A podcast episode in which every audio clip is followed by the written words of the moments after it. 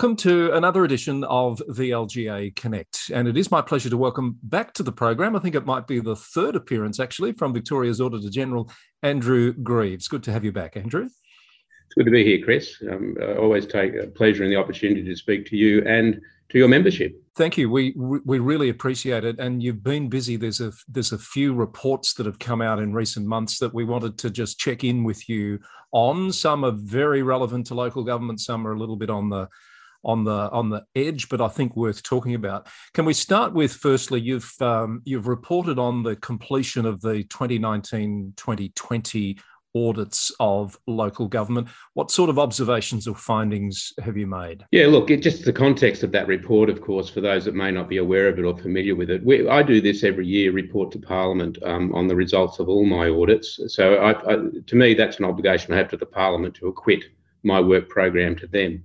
But I've always taken the view, particularly in the local government sector, uh, you know, given the homogeneity of the sector, although many councils will argue they're different and they're special. I get that, but it really does um, lend itself to benchmarking. So we've taken a lot of time and effort over the years to include in that report some data that councils can uh, compare themselves against with uh, other cohort councils or even more broadly.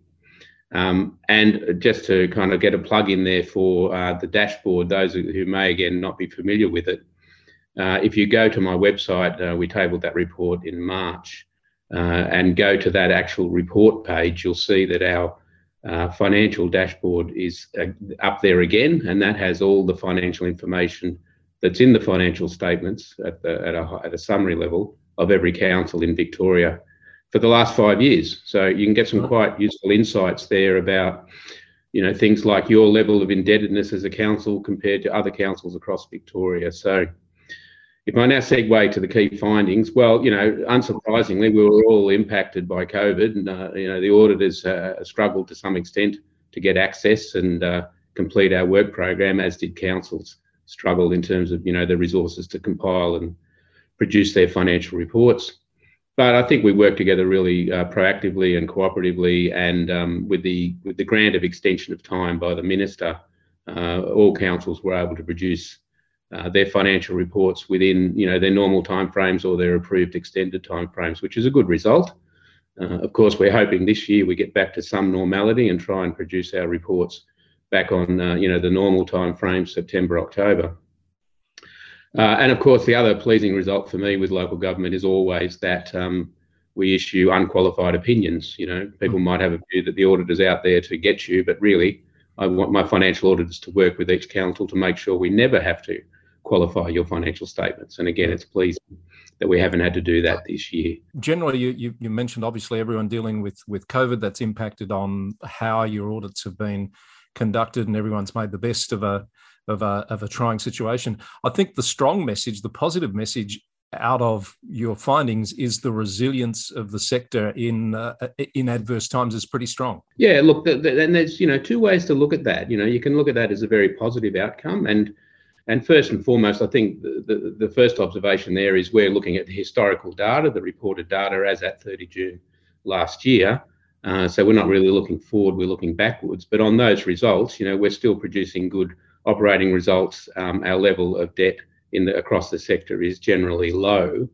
Uh, and so that's a good thing. Of course, we've really got this year to be cautious about and see what the maybe longer term full year impacts of COVID are on council. So there's a caution there, I guess.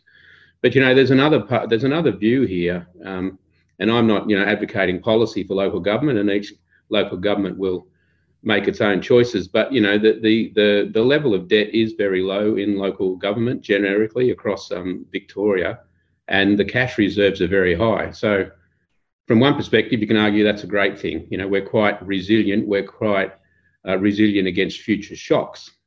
Um, others may take a different view in terms of intergenerational debt and equity and say, well, why are the current ratepayers um, increasing the cash reserves of councils? Why aren't they spending their cash reserves and actually borrowing to, you know, invest in their infrastructure and their assets? So there's always two sides to the coin. It's not for me to advocate one side or the other, simply for me to observe that councils generically seem to be, or generally, I should say, seem to be um, reluctant to embrace debt uh, as a way to fund uh, their capital programs. We could go down a rabbit hole here, Andrew. We'll try not to. Uh, you know, inherently, it's a political uh, issue for, for for all councils, obviously, and some would argue the rate cap regime has really taken that decision out of council's hands because of the way it's administered. I did notice, as I'm sure you did, the ESC has reported that no councils have applied for a higher rate cap application for the second year in a row, and with those existing applications uh, granted applications expiring, we'll have every council uh, working within the rate cap for the first time this coming year. Yeah, I mean, that, that's uh, an interesting outcome in and of itself. It, it, means that clearly councils, in terms of their financial management, whether they agree or disagree with the policy of rate capping, are, are managing their business to, to um, you know, manage within their means. Uh, as I said, we'll be looking at the impact on their revenues and expenditures through um, COVID this year to see how that may or may not impact on their financial sustainability. Uh, but of course, you know, the, and we won't we won't go down that rabbit hole of debt. I'm sure it's a, a, long conversation for another day. But you know, debt's really just a source of funding. Um, you know, it's a finance tool where you simply um, changing the timing of your um, capital outflows and, and your and your debt inflows. You know, you know. So um, yes. Yep. look, you're right. Your observation that it's quite often a political um, dimension to this, and and and you know, I think a a public uh, view of it too, that where the public might um, have a view that debt is debt is bad and cash is good. Um, so that, you know that's the issue. It's such a difficult and complex discussion to have with uh, communities. But uh, I, I, think we've got to table that for another day, Andrew. But happy to come back to it because I think it's probably worth exploring. Um, the other um, specifically local government audit you've released recently that I'd like to get your thoughts on is the one where you've looked at local roads and you've you've come to an outcome here where you're saying councils really aren't in a position to be able to know whether they're delivering value for money in this space. Yeah, look, um, I guess not unsurprising that finding. Um, if I unpack it, this this, this audit on um, you know roads, and we look predominantly at road maintenance and resealing and sealing as you know one of the major ongoing road maintenance costs, has been a part of a thematic that I've had looking at um, the efficiency of local government service delivery you know, and I'm minded about the old uh, three R's: rates, roads, and rubbish. So we wanted to get into roads, and we've done that. And in fact, the next pro- the next audit I've got to launch is um, looking at council waste management services. And again, we'll be looking at that through the lens of the efficiency and the economy of the purchasing of those services and the delivery of those services. So what we find with maintenance, uh, and this isn't uh, this isn't something that manifests itself solely in local government. In fact, I, I see this as a kind of a universal phenomenon in the public sector mm. is that um, one, we seem to treat maintenance expenditure as discretionary, particularly when the budget gets tight. You know, now the good asset managers out there will say, well, hang on, you know, what we actually have in terms of we've got to look at the total cost of ownership of our assets. And the way to reduce the total cost of ownership is to make sure we have appropriate maintenance interventions at appropriate times. So, you know, we do some proactive and preventative maintenance rather than the old let's fix on fail because we don't have enough funds, you know, and one of the findings in the audit was that if we looked at the road maintenance budgets each year, they're pretty much the same as last year rolled over. Now, either you can posit that that's because the council is absolutely sure that it's, it's delivering value for money, it's got the right balance between preventative and, and corrective maintenance, um, and therefore that should be the amount they spend each year. Uh, or you can argue maybe they don't have the insights to know whether or not the amount they're spending each year is the right amount, and then the split between the preventative work and then this this reactive fix on fail. So, you know, one example there, or a couple of examples we name in the report where we've looked at some individual councils, is that um, they, you know, a, a, large percentage of their asset base was um, beyond their programmed or desired intervention level, and they hadn't been able to get it back down to the condition that they'd wanted it to, which would be a prima facie signal that they're not investing enough in maintenance. Part of the problem we found in this was that the data sets that are available publicly, the councils argue aren't that reliable. So the you know the VLGGC data and the LGPRF data, which speak to road maintenance, quite often it was observed to us that you know some of this data is unreliable. In fact, we checked some of the data and we found it was unreliable. But wow. it's a bit of a vicious it's a bit of a vicious circle. You know, like well, why is it unreliable? Because maybe yeah. councils put enough time and effort into getting it reliable. Where's it coming from? Yeah. Correct. You know, yeah. so if it were, you know, maybe they don't see the use for it, so they don't put the effort into it, so it's unreliable, and then that feeds on itself, right? So it's a self-fulfilling prophecy. But I think again, the key from this report is to um, is to kind of emphasize that you know you can actually get some really good insights into your road maintenance programs by looking at your own data and benchmarking yourself. So again, another plug. If you go to that report page, you'll see there's a public facing dashboard which um, talks about road maintenance expenditure by all councils. And again, you can compare your council to a contiguous council, you can compare your council to a cohort council, you can compare it any number of ways on a whole range of measures of expenditure. But the other thing I'd point out for those who may not be aware within each council, as we did for the local government audit into sexual harassment, we've now provided every council with its own unique customised benchmarking report. Uh, so that report will have the individual result for that council and we'll compare that result for the council against um, you know the cohort and the broader local government so that we didn't have that information available publicly through the public facing dashboard but i see it as a really important service to each individual council to kind of get them onto this benchmarking bandwagon, if you want to call it that. So, just to be clear, Andrew, that's all 79 councils or just the ones that were. You know, all, all, all 79 councils. Yeah. We got that. And, again, it's it's a hard thing, local government, because, you know, I made that kind of flippant comment at the beginning that they're all the same, but they're all different.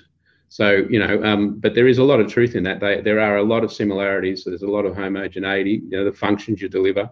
Um, and that, you know, that we have cohorts of councils, for example. So they do bear comparison. They do bear um, and, and should be benchmarked against um, other councils. And, and my point about benchmarking is we'll give councils this quantitative data. And the point of it is that it's a diagnostic. You know, you, you'll, you'll say, well, here's our result. You know, we're spending, you know, you know, five thousand dollars, whatever, um, per per you know square meter, whatever, on on maintenance. And um, this council here is spending twice that, and this council there spending half of that. Now, what I want to understand, or what I'd ask councils to do, is to understand what the differences are and why the differences are there. So you move from this quantitative benchmarking to a qualitative benchmarking. Mm. You go and talk to, I would always argue, go and talk to the top, well, you know, the top um, quartile potentially, the top 25% of councils or the top um, decile, the top 10%, whichever benchmark you set for yourself. You know, where do you want to be? Do I want to be in the top 25%? Do I want to be in the top 10%? So you go and pick. But and, you'd and accept, Andrew, that um, you know a rural council situation is going to be vastly different to a metropolitan council. So are you are you um, sort of grouping them uh, like for like to have those well, sort of conversations in your mind? I would group them like for like from a number of different perspectives. I don't, you know, to me, benchmarking it's it's a, it's a bit of an art as much as a science. And mm. the first group you would compare yourself to, of course, if you're a small rural shire, is you'd compare yourself to the rural shires, mm. you know, the small shire councils, and you'd say, well, how are we going against that? Yeah. But you know, as the as the um, VLGGC data has with the modifiers, um, another way to compare yourself on road maintenance is to is ask yourself about the contiguous councils, the councils next to me because they're probably likely to have the same um, soil composition, you know, and, and you know, so when you know the road base, um, and and may may to some extent on the major roads have the same traffic flows and volumes. Hmm. So I, I don't think it's a um, just a one compare yourself to one cohort. I think it's thinking a bit more smartly about what would be the appropriate cohort to compare myself to, getting the quantitative data from that cohort and say, right, um, and you know, I would I would even though we've provided these um, benchmark reports individually to each council, of course, I'd encourage every council to share them with uh, other councils who wish to engage in benchmarking. You know, um, so I think if you pick, you know, you pick your cohorts and then you go and talk to different councils. So I think you can you can learn a lot. You know, um, I, I, seem to remember um, an old benchmarking. Um, maybe it was a myth, but you know, they were talking about producing lipstick containers, right? And um, they went and benchmarked themselves against a um, munitions manufacturer because they were basically producing shells, bullets. And yeah. so there was similarity, you know. So it's a little bit of let's be a little bit creative and think out the box about who we benchmark ourselves against. I was going to go. I was going to ask you a question about um, observing innovation, and of course, you know, Victoria is not alone here. Uh, you know, it's a big country, and there's a lot of other councils in other parts of the country that are dealing with the same issues.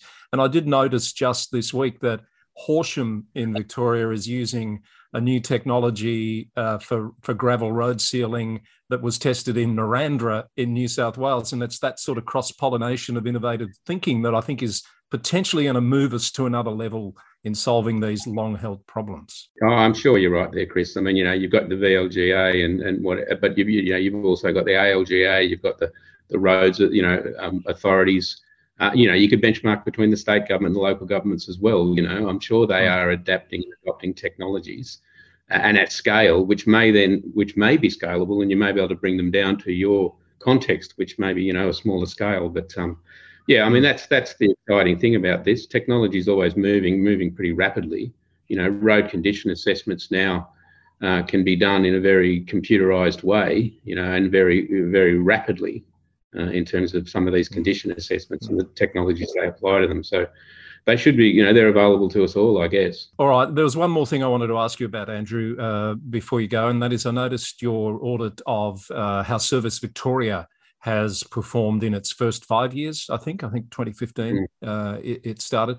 Um, this is all about digital delivery of government services. So while it might not be directly connected to local government, I think potentially it could be at some point. Oh, I think you're right. I mean, the, the, general concept of digital delivery of services, I think, is a feature for all of us these days. I mean, most of us want to consume, um, you know, and engage with um, any level of government, local, state, or federal, digitally. You know, we, with our ubiquitous um, iPhones or, or, mobile phones, you know, we, we, we almost are building an expectation that we will do this. And of course, some of the and the private sector in particular, and maybe to a lesser extent the public sector, are driving us that way. You know, we won't get into the commentary on bank um, branch closures, but you, you know you can see that there there are particular strategies driving. Um, and of course, the strategies are, are, are, twofold. I think you know one is about obviously cost reduction. Um, you know, and if the demand's not there, why would I continue to have a physical presence somewhere? But the other part of it must, of course, be about better, more effective service delivery you know, more customized, um, you know, kind of interactions with uh, individuals, which which recognise that individual as an individual, understand their circumstances, and give them the customised service that they need.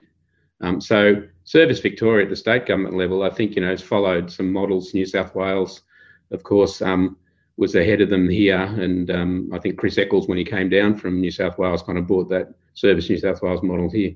I think that report really just said, look, um, they've set themselves up a nice platform, but they haven't really then. It's kind of an unrealised ambition here. You know, there's so much work still to be done in Service Victoria to bring on um, these digital services. Now, you know, you could argue that um, the local government, again, you know, we're kind of a, a loose federation of 79 here. You know, how, how could how could local government leverage off this? You know, I think you could you could imagine a world, you know, not too far down the track where I could have a, a, a digital identity, which I establish once, which is accepted by all levels of government. And once we overcome that idea of a digital identity, you know, my ideal world is I get onto one platform and I can transact with my local government, with my state government, with my federal government. You know, we're starting to see a bit of that. We've got MyGov at the federal level already having some state transactions on it, um, and you know, I, I, would love to think that um, the Service Vic model or whichever model is adopted could then have local government transactions on it as well. So I think it's I think it's it's here, and I think councils should be minded about their strategy and approach to um, this form of service delivery, not least because of COVID, because of the fact that people, um, you know, have, have, been working remotely and um, and have been much more online. I think the single biggest thing that's made people more aware of Service Victoria and what it's trying to do is the the, the check-in procedure that a lot have chosen to use for a seamless COVID check in. Uh, many councils, I think, have used the Service Victoria um, app for that purpose. Which so we're starting to see that connection perhaps being forged. And so I really, I think you know, the, again to the councils, the call out is here is look at this as a strategic um, opportunity. Um, and look, one again to you know, with the with the view on cost and the impact of COVID and long-term financial sustainability, ask how you can deliver services through such a platform and whether or not you can actually save some costs in physical infrastructure and, and potentially, although you know it's always a political issue, personnel.